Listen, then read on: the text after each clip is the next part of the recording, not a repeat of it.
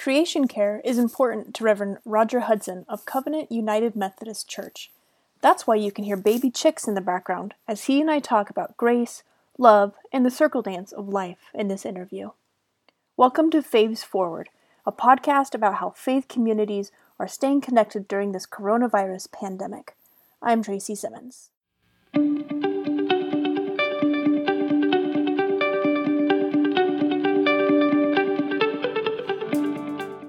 Name is Roger Hudson.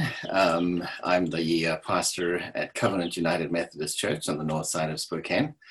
Um, been here, gosh, going into my fifth year, I think. I am married to my wife, Carla. We have two sons. Um, both of them live and work in New York City at the moment, so you couldn't get, couldn't get any further from uh, from Seattle, Spokane, than uh, the other side of the uh, the nation. Yeah, been at uh, at Covenant Church uh, into my fifth year and uh, just love the Spokane city and the environment. Yeah. So you're from South Africa, is that correct? So how did you get to Spokane? Yes. Yeah, uh, originally from South Africa. In fact, a fifth generation South African. Um, so my ancestors went down to South Africa in 1820. And uh, my father is also a United Methodist minister, or actually a retired bishop of the Methodist Church of Southern Africa and uh, he is back in South Africa along with the rest of my family. But he came over to do his uh, D.Min at Perkins School of Theology in Dallas, Texas. Um, and so um, we ended up in Dallas for a while. He went back to continue serving there. Um, and I, um, I stayed on, having felt the call into ministry. So uh, entered seminary, also Perkins School of Theology at that stage. Must be hard to be so far from your family. Yeah, you know, half of uh, half of um, our lives, my life, I've spent in South Africa, and half here in the United States. Um, in Texas, where uh, Dad was studying, um, he served a congregation, and I met my wife in the congregation that he was serving. Um, we got married, and we went back to South Africa right before Nelson Mandela was released. Um, so we were there for the actual historic moment when he uh, when he walked out of uh, uh prison. But we were there for um, a good many years uh, before coming back to South Africa, uh, coming back to the USA, um, so that we could spend some time with my wife's parents. And uh, I said to her, I said, Carla, I'll go back to the USA, but please don't make me go back to Texas. I can understand that. I uh, yeah. I spent a lot of time in Texas. so. Yeah. Oh, yeah. Yeah. Yeah. yeah. So now you're the pastor of Covenant United Methodist Church. Um, tell me about your congregation. It's a wonderful congregation, Tracy. Um, it's filled with, with very committed people, and we have a, a good mix um, uh, theologically as well as politically. Um, if I were to, to try and encapsulate and describe it, um, it perhaps would be tilted to the progressive side uh, in the main so we um, have made a decision to be um, a welcoming church, you know, of the LGBTQ community, and we have uh, some wonderful members uh, of that community. We uh, are also very actively committed to mission. We we try we're moving back to the point where we can give ten percent of our budget uh, to to mission, and we actively support uh, projects like uh, Shalom Ministries, the feeding program downtown um, along with Family Promise and with uh, the, the food bank up here uh, in the north called uh, New Hope. Um, so during these uh, during these strange days where we can no longer meet at the uh, you know for worship and for meetings, um, we have a digital worship uh, experience, um, and we just at the end always just say to you know remember to do four things stay safe, practice the dis- distancing, wear, wear face masks, make two uh, two phone calls that day to somebody you know in the church, somebody you know well in the church, and somebody you perhaps never would speak to, just to you know, foster communication, and uh, and also give, and not necessarily to the budget, uh, but uh, every Monday and Tuesday we have a, uh, a, drop-off zone right outside the church, and people are encouraged to go and buy groceries uh, and then bring them to us, and they're met at the curbside. We and then we distribute the groceries to these very worthwhile uh, organizations in town. Oh yeah, I noticed on your Facebook page the other day you had a list of things, household goods and food that you were asking to collect. it's great that that hasn't come to a halt in this time. Right. Yeah, no, I think it's just a the it's a measure of the the level of commitment that this church has historically had to be very active supporters of these very worthwhile mission projects. So you mentioned the digital uh, worship, which of course uh, everyone is doing right now. So what's it like? I noticed you're going into the sanctuary and you're giving a sermon. What's it like to to preach to an empty sanctuary and into a camera? hey, I've listened to some of your other podcasts of ministers, and so I've been intrigued just to to hear their answer to the same question. Um, at first, it was it was really strange because my wife and I simply would go into the uh, into the worship space and uh, we would do our thing. Carla would do the little children's message, and I would do my message. But we we try to choreograph it um, so that we have um, some beautiful pipe organ. We don't have a pipe organ, but we have this beautiful pipe organ. So if somebody went to to have visited Spoke, uh, Covenant United Methodist Church uh, and only visited with us online, they must think we have a beautiful pipe organ, but we actually don't don't. so, so we're just trying to establish, um, you know, a team in, a, in, a, positive sense, kind of worship worship service. Uh, we begin with some music of a favorite hymn um, on the on a pipe organ uh, we light the candles and then we go straight into the gospel reading, um, a welcome and a gospel reading. Um, and then we have a beautiful, we have a very creative music director, uh, Brian Swenland. And Brian spends a lot of time um, doing some amazing compositions. I mean, we've had, um, I jokingly said to him after one of his uh, creative works, I didn't know that his mother had four four quadruplets. You know that he had three brothers. Poor lady. but he did this amazing uh, scene where he literally sang four part harmony and played the piano. So he did some very creative. So we, you know, light the candles straight into the gospel, have a have a beautiful music uh, opportunity. Uh, sorry, children's message, music opportunity, uh, and then message, uh, and then prayer, and then we extinguish the candles to the same pipe organ uh, music as well. So we've had some positive feedback, but uh, you know, it's it's not the same as worshipping um, in space. But we've had, you know, a lot of the older folk um, who perhaps are practicing social distancing much more so than the younger folk. Um, they they especially um, are expressing their appreciation for being able to worship online. The strangest thing was to have Holy Communion. You know, online. So we just encourage people to have uh, bread and grape juice, um, and then at the appropriate time, uh, they administer it to each other or just simply to themselves. I was going to ask about that because I saw this last weekend you did the Holy Communion. Is that something you do every week? No, no. Um, most Methodist churches um, you uh, will have it once a month. Uh, we have it every first uh, first Sunday of the month. Uh, but a lot of churches, in actual fact, are moving to celebrating the sacrament of Holy Communion um, on a on a weekly basis. Why is that? Do you think? I think it's just a, a wonderful means of grace, um, where one uh, one can um, can do, uh, you know, engage in a practice um, where one can commune with the divine. Um, and we all, we all need means of grace, uh, need practice means of grace as often as we can. Absolutely, especially like you said right now. You mentioned your your music, and I've I've seen this with so many congregations. It seems like with this digital experience, the musicians in their church are really shining. They're really stepping up and doing amazing things. Yeah, that's certainly the case with Brian. Um, I, I, don't obviously have opportunity to see too many other churches doing the same thing because I, am not on online as much as you are. But I need to do some some surfing sometime just to see what people are doing.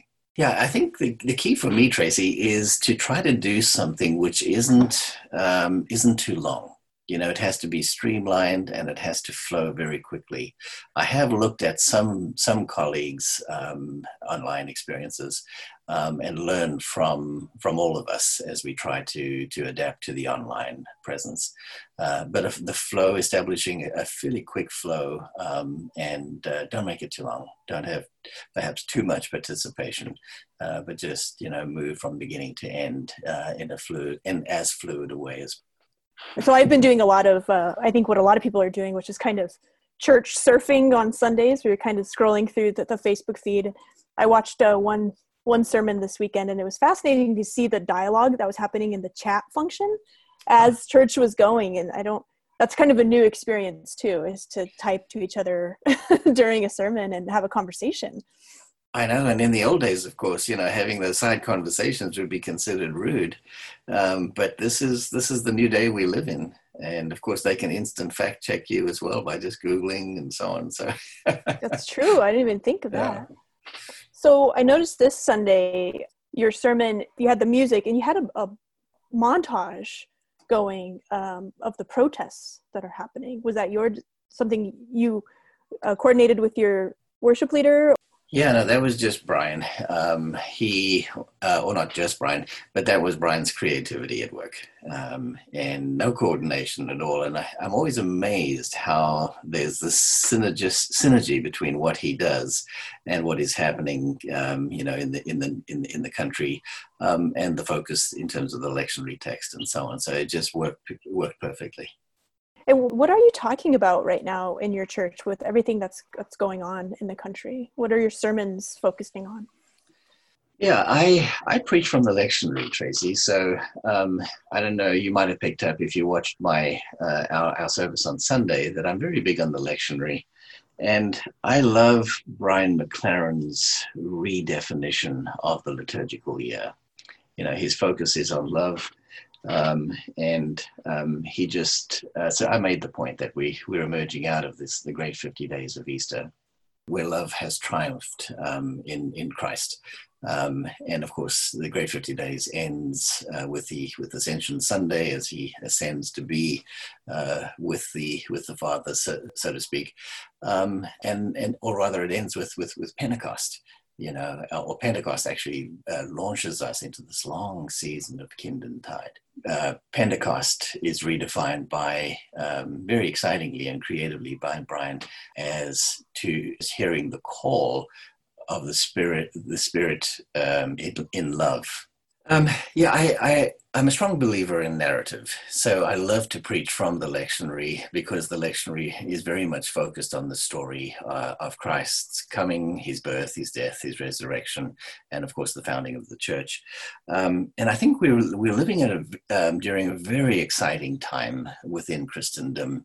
There's a lot of rethinking that is taking place um, and that needs to take place if we're going to find ourselves relevant. Um, and Christ, of course, always is relevant uh, to what is happening in the world.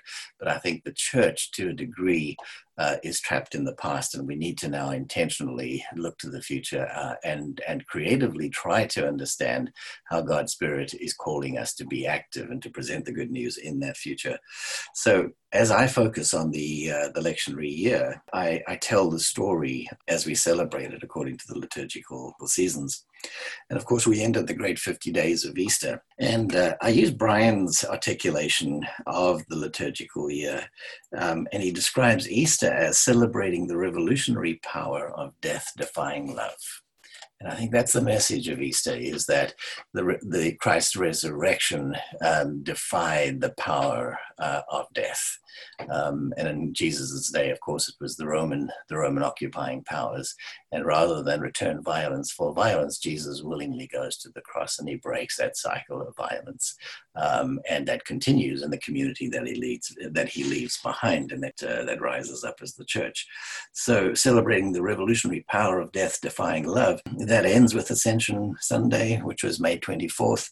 Jesus rises to be with the Father, but he says, you know, but stay, stay in Jerusalem Jerusalem um, uh, until you are clothed with power from on high. And of course, that's Pentecost. And uh, Brian articulates Pentecost as a calling to be filled with the Spirit, and not just with the Spirit, but with the Spirit of love. So, death defying love uh, is the great resurrection, and now the Pentecost is that's you know be filled with that same spirit of death defying love, um, and and of course that launches us into the long green, liturgically colored green season um, of uh, Kingdom Tide, and uh, once again. Brian helpfully describes Kingdom Tide as being challenged to celebrate and express love in new ways.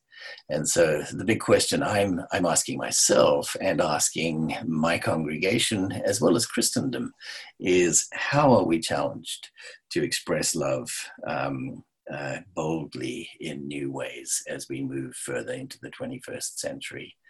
Um, and there's a number of things that we're going to have to, as Christians, going to have to come to terms with in terms of what we just got wrong. in order for us to be able to to to be a loving presence moving into the future.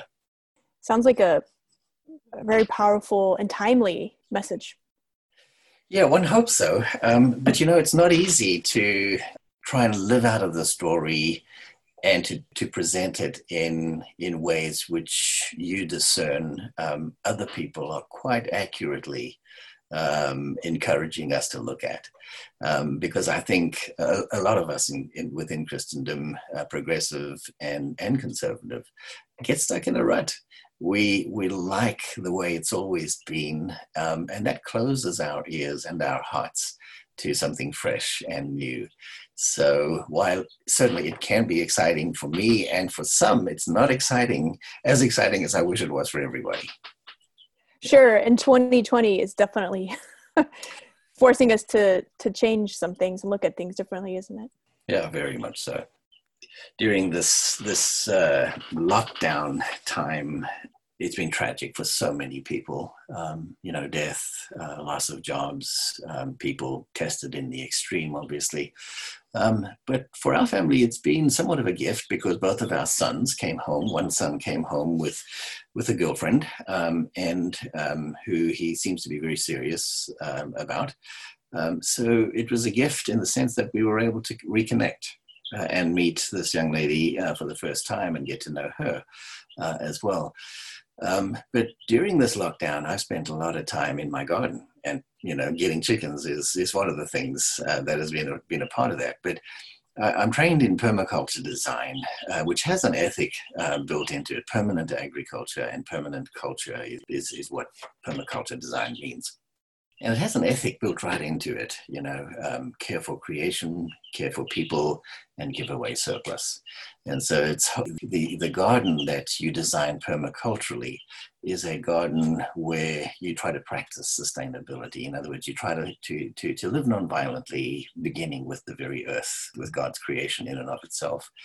Um, and so um, one of the principles is if your garden needs it your garden supplies it um, and so you don't buy ideally fertilizers, um, but you'd design a system. In this case, chickens for me will scratch in the straw that I put in into the, into the base of their cage, uh, and um, my table scraps go into a composting bin. I'll probably feed my, my chickens them as well, and that'll go onto my my growing beds. And so you you, you join the circle dance.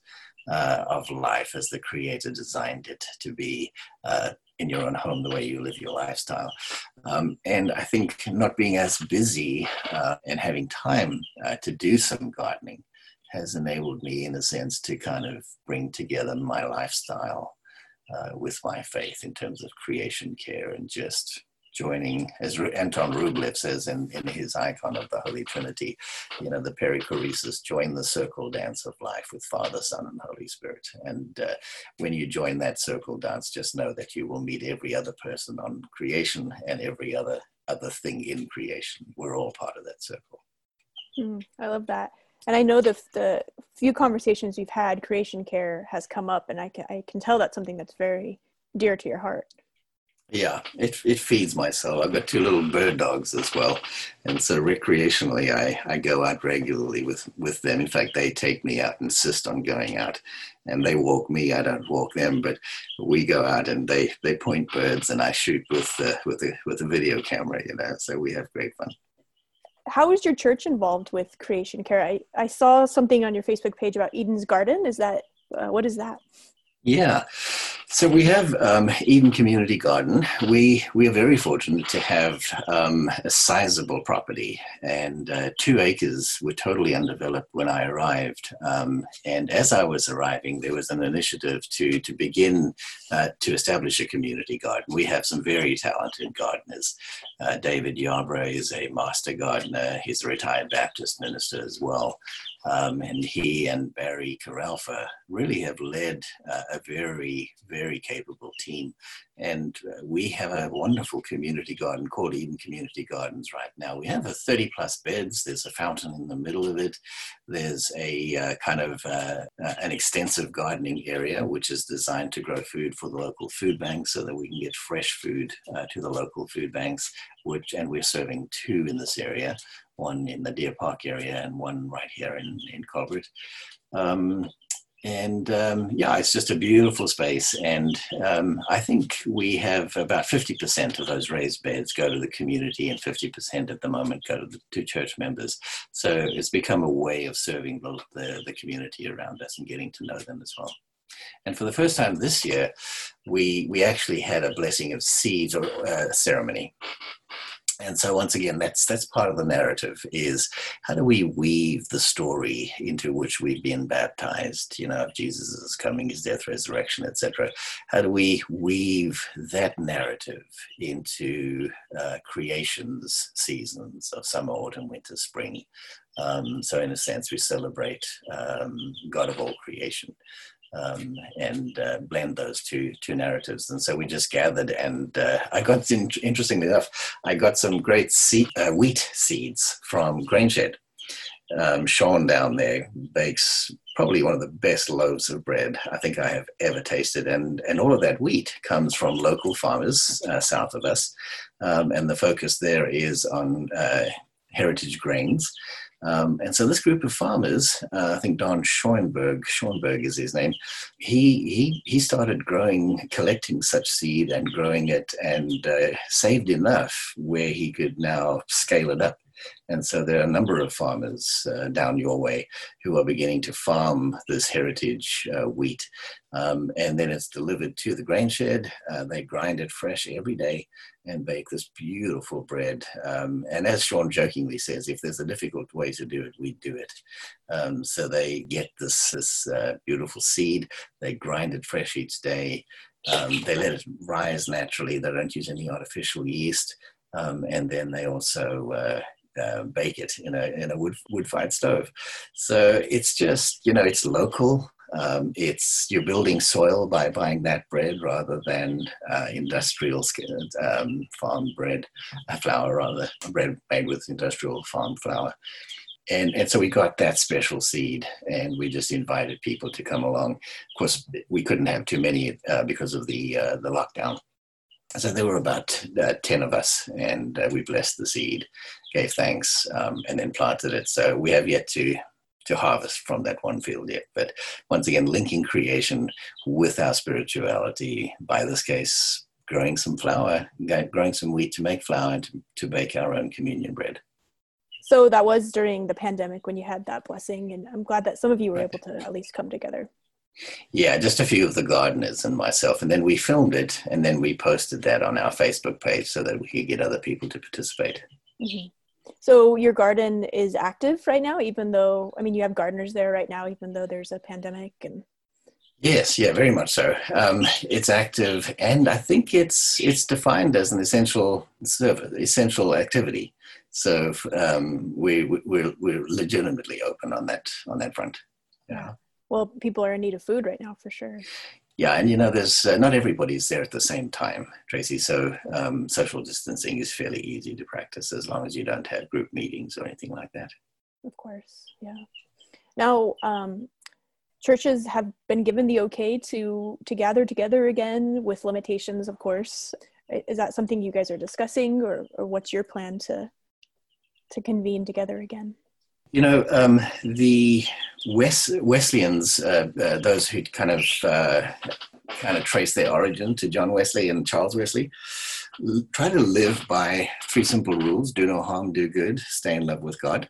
And um, so we're, we're, letting those three simple rules guide us. Our bishop, Bishop Elaine Stanovsky, um, says whatever we do, we've got to make sure that we ensure that the most vulnerable amongst us um, are safe and secure. So we're not rushing into it, Tracy. Um, she, together with the, the conference staff, um, have looked at best practices and they've come up with, I think, four to five phases. Um, no in person worship through the 15th um, is the first phase, which we're currently in. Um, and then we, we begin to move into the second phase, but the second phase also uh, has no in person worship. Uh, but um, I think it permits uh, some meetings uh, with a few more people than under phase one. And then eventually we get to third phase where we do begin to have in person worship, uh, but with a, with a maximum number of people of 50. Um, and once once we go from three to through to four, four then takes away that restriction of a limit of 50, and you can have more than 50 with I think with no limit. But of course, timing is going to be everything, and when those dates happen are, are have yet to be determined. But in but what we are doing at the moment is we're beginning to come up with a plan. The bishop has asked every United Methodist congregation to come up with a very intentional plan um, that does uh, put into practice uh, the three simple rules of, of, of, being cautious and ensuring safe practices. Um, and then we have to submit that to our local district superintendents before we then uh, move forward with in person worship. So I think there's there's there's a bit of both. People are keen to get back into in-person worship, uh, but there's a significant number um, also, particularly amongst our older folk, who just realize they've got to play it very carefully. And uh, so there's a there's some rush, but also no no no rush as well. No no pressure to try to get back to normal uh, prematurely. Right, and you mentioned the um, the in-person classes and stuff. I wanted to ask about you have a program, of course, on YouTube right now, but uh, Pro- Project Pilgrimage. So this is an adult class that you're you're hosting, or can you explain that one for me? Yeah, that, no, that's um, we have a member who's a Gonzaga associate prof, and he went on a pilgrimage to um, the civil rights. Yeah, once again, timing is amazing, mm-hmm. um, and he walked in the footsteps and visit visited all of these these these sites where um, sites of, of the civil rights struggle, um, okay. and then has come back um, and will be doing an adult ed hour. So what you saw was a a YouTube advertising. So we have a very very good adult ed hour following worship every Sunday. Um, and that's continued um, online during the uh, the pandemic.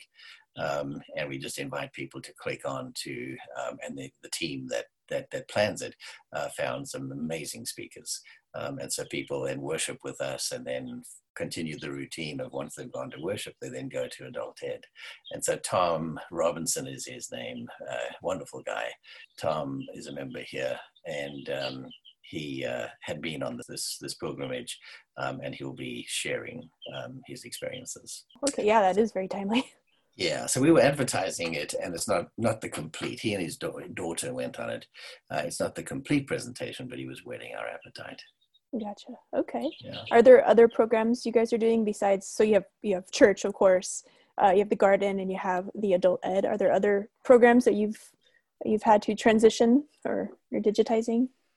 Yeah, um, not digitizing, uh, but making sure that it continues. The the one that we spoke about earlier was the mission, that you know continued uh, mission support of the three major mission projects uh, that we do have. We also have a sister church um, down in El Salvador, and this started way back when um, we had a member here um, who was very concerned uh, about the safety of people down in El Salvador when they were going through, um, when Bishop Oscar Romero was still alive. So he organized a number of delegations to go down there and just to be present with vulnerable populations. And so we uh, developed this relationship with El Paisnal, a Lutheran church uh, in El Paisnal.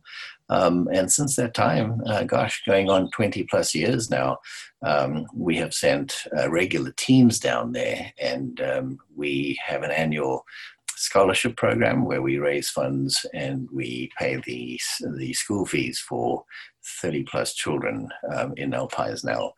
Um, we've just recently raised funds, uh, and once again, you know, this is a wonderful team uh, of uh, of folk who, who who just have adopted this this project, um, and um, they have just been hit by a hurricane, so terrible flooding in addition to the COVID virus. Um, and we're, we're in the process now of seeing how we can respond to to their needs. So yeah, once again, just you know, a very active congregation in mission. Yeah, sounds like it the other project that we have going, um, if I may, Tracy, mm-hmm. is yeah. we we have this um, beautiful mobile in the sanctuary. You know, we have two towers, um, to, on the sanctuary, and um, they have these huge windows high up. So they're modern tower, towers, not modern architecture, not old architecture and um, we shine the liturgical colors, you know, through those two towers, so that as you drive past us on the highway, you can see by the color what season is, if, if you know the liturgical year. But in one of those towers, we have a thousand plus white cranes um, surrounding um, a hundred plus red cranes now, and every time there's a mass shooting, we have we we fold another red crane um, we have quite a few people of Japanese uh, American ancestry uh, as part of our congregation, and so um, we fold a, uh, a, another. Patty Os- Oswald is, is is our chief folder, and uh, she has taught us how to fold these beautiful peace cranes. So she folds one, and then we write on that crane the date um, where the shooting took place and the number killed and the number wounded. And the, the FBI defines a mass shooting these days as three killed, not counting the shooter. Um, and so, gosh, we started at 80 and we're well beyond uh, 100 now. Um, as the number of mass shootings just seems to continue to escalate. But that's a very, very meaningful way for the congregation just to visually offer up a prayer, but also note that another shooting has happened as we pray for some kind of resolution um, to, to that scourge um, that is happening in the nation. Yeah, it sounds like a very powerful visual. It really is, yeah. And that kind of relates back to what I wanted to ask you about your personal life. So, with the mass shootings that are going on, and now with with these protests that are becoming violent, I noticed on your bio and the website you talk about growing up in extreme violence. So, um, in South Africa. So, how is all of this connecting for you? You know, I, I, did. I experienced some extreme violence when I was in South Africa, and it, it had a huge impact on me, both personally but also professionally. Personally, um, I just grieved that what I saw could be done by people uh, to other people. And professionally, kept asking myself, you know, we follow the Prince of Peace uh, how is it then that we are so uh, ill-equipped to be peacemakers? And so that's become the almost a, a professional and personal quest for me: is how do we disciple? How do I disciple myself in the peaceful ways of Jesus Christ? Um, and, and how could we begin to disciple all Christians to the understanding that Jesus was nonviolent? This, that's just a non negotiable. He chose not to fight the Romans or the, the, the Sanhedrin. Um, rather uh, to love even his enemies and to surrender his life. Um, and the early Christian church got that. Um, and uh, since uh, since Constantine, of course, we've we've rationalized violence back into into Christianity, and I just don't think you can. But then the question becomes, how practically do we help um, each other uh, as Christians uh, understand that Jesus was nonviolent, and how do we equip, uh, uh, how do we help equip um, ourselves with a spirituality that enables us to be nonviolent in everything that we do? So that's my quest. I don't have um, particular answers, uh, but I've been working on a few things in terms of uh, we've got Tai Chi um, um, at, at Covenant, um, and I was trained in Aikido, um, which is a non-violent form of martial art in South Africa. Didn't get very high, but just wanted to explore it um, because it's a really tough you know, form of martial art. Started by a Japanese man by the name of Morihei Ueshiba and he was um, one of the uh, he was a Japanese uh, martial artist who, who was recognized probably as the premium martial artist during leading up to the Second World War in Japan. Um, and he would be invited to train the Japanese military. And interestingly enough, when Japan decided to go to war, he said, no, war is not the way to do it. And he turned his back on the way of war and developed Aikido as a martial artist's way to, to, turn, to turning the enemy into a friend. So, um, how does one potentially integrate uh, a physical practice with a spirituality of nonviolence? But perhaps Aikido can be a physical technique to do it. Um, and then, as Christians uh, begin to learn Aikido, perhaps we can we can bring with us the spirit of Christ, the nonviolent spirit of Jesus, uh, and integrate it with a physical practice uh, of of, uh, of Aikido, much as as uh, Martin Luther King Jr he uh, he was electrified when he attended a lecture. I think it was by Mordecai Johnson, if I if I remember correctly, uh, and the the lecture was on uh, Mohandas Gandhi. Um, and he left there and read every book he could on on on satyagraha, Gandhi's method, nonviolent method, um, and then later on, uh, Reverend Dr. James Lawson of California kind of uh, reminded him of the Isaiah 53 text of the suffering servant, and so that's when it came together. As my reading, Roger Witherspoon writes a book on King's kind of evolution towards nonviolence, um, it came together that um, the method that King advocated was Gandhi's, but the spirituality was Christian out of the Old Testament, interestingly enough, which was, and of course, the suffering servant was very much lived uh, out uh, by Jesus. So, anyway, working on that, and my question is practical how do we uh, particularly as men, as boys, um, Tracy, you know, we are prone as men to perhaps be more violent with the perpetrators and on many fronts. Can we acknowledge, number one, that men want to be king of the hill? You know, little boys on the playground want to be king of the hill we can't pretend it's not there. We can't just expose them to one teacher, uh, one one sermon saying "Blessed are the peacemakers," you know, or turn the other cheek and expect them suddenly to be nonviolent. So, can we acknowledge that men, particularly, have an inclination to being warriors, um, and how do we, working with that, offer a holistic practice which leads us to the point where we can embrace the loving way of Jesus? Wow. And that's why I love McLaren so much. He's articulating the liturgical year in terms of love, you know. And so as we move into this season um, of Kingdom Tide, this long, long season, which goes from now, Trinity Sunday, all the way to the first Sunday of Advent, he defines that is we're challenged to celebrate and express love in new ways. And so, personally and professionally, I'm saying, gosh, you know, where we have just had the murder uh, police murder of uh, a black man up in Minneapolis, can we carpe diem, seize the day, um, and uh, really express love, the love of Jesus in new ways? We've got to integrate nonviolence into the Christian witness. Otherwise, we are missing uh, missing what Jesus taught as a church. I think that you're right. It takes practice and intention. Yeah. Yeah, and acknowledging the shadow that's in us.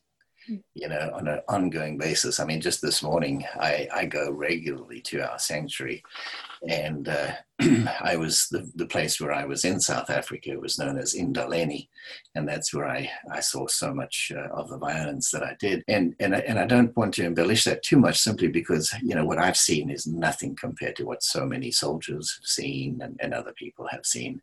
And so so that's just my my way of saying it. It had a huge impact on me, but. Um, I, I have two samurai swords, wooden ones, um, which are used in practice, and I've uh, used one as the upright and the other one as the horizontal to form a cross. And what holds them together is kind of like a, a, a pool table setup of the walls. You know that triangle? Mm-hmm. Um, and it was made for me by a Top Gun fighter pilot at my previous congregation.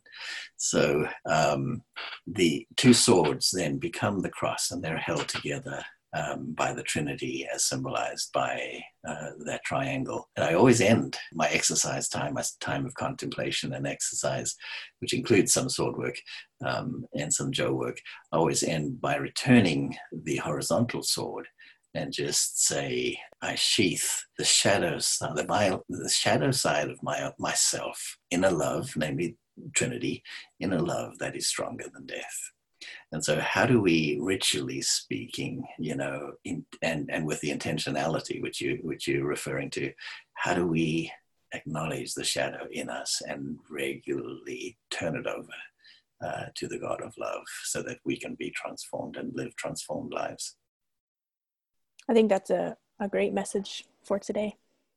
Thank you. Yeah. Yeah, you bet. Yeah, and it's particularly appropriate yeah, during the season. Um, I, I, I'm just so inspired by McLaren you a challenge to celebrate and express love in new ways. That's our that's the church's agenda at this time, uh, post Minneapolis, uh, and that's specifically the season between now and when Advent starts again. And so, in a sense, I want to challenge all my colleagues, guys, gals. Um, how do we how do we celebrate and express love in new ways? You know, we cannot do things like we used to do. Uh, there are new challenges that desperately need to be to be met uh, with the good news. That was Reverend Roger Hudson talking about the call for Christians to live nonviolently. Thanks for listening to FāVS Forward, which you can find on our website, SpokaneFāVS.com, or on Spotify or Apple Podcasts. We're in the middle of a membership drive. Anyone who signs up to be a monthly Spokane Faith donor gets a free t shirt. It's a great way to help us keep this podcast going. To sign up, visit FāVS Members that's F A V S members.com. Thanks so much, and we'll see you next week.